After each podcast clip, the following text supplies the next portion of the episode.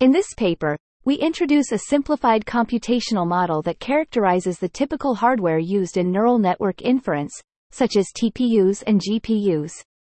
This model enables parallelization along the time and batch axes without increasing computation time, thereby enhancing efficiency. We also propose a standard inference method using an autoregressive model, denoted as M underscore B.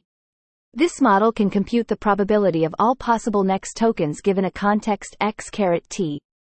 Despite its complexity, this computation method is efficient, with a time complexity of O, 1. Furthermore, we demonstrate that the autoregressive model M underscore B can be parallelized along the time axis. This allows for faster decoding throughput without increasing the latency of each context. We also propose a method that allows for parallelization along both the time and batch axes. This method, when applied to multiple contexts, maintains a time complexity of O, 1, thus ensuring efficiency.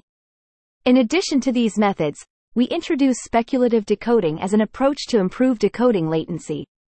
This method involves a draft construction step, a conditional probability computation step, and a draft selection step.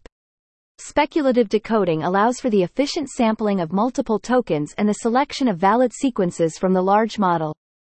We also relate speculative decoding to the broader literature of sampling in statistics and optimal transport theory. We show that speculative decoding can be seen as an optimal transport problem with an indicator cost function, providing a principled understanding of speculative decoding and its optimality conditions. Finally, we propose a new algorithm called SpecTR that further improves decoding speed.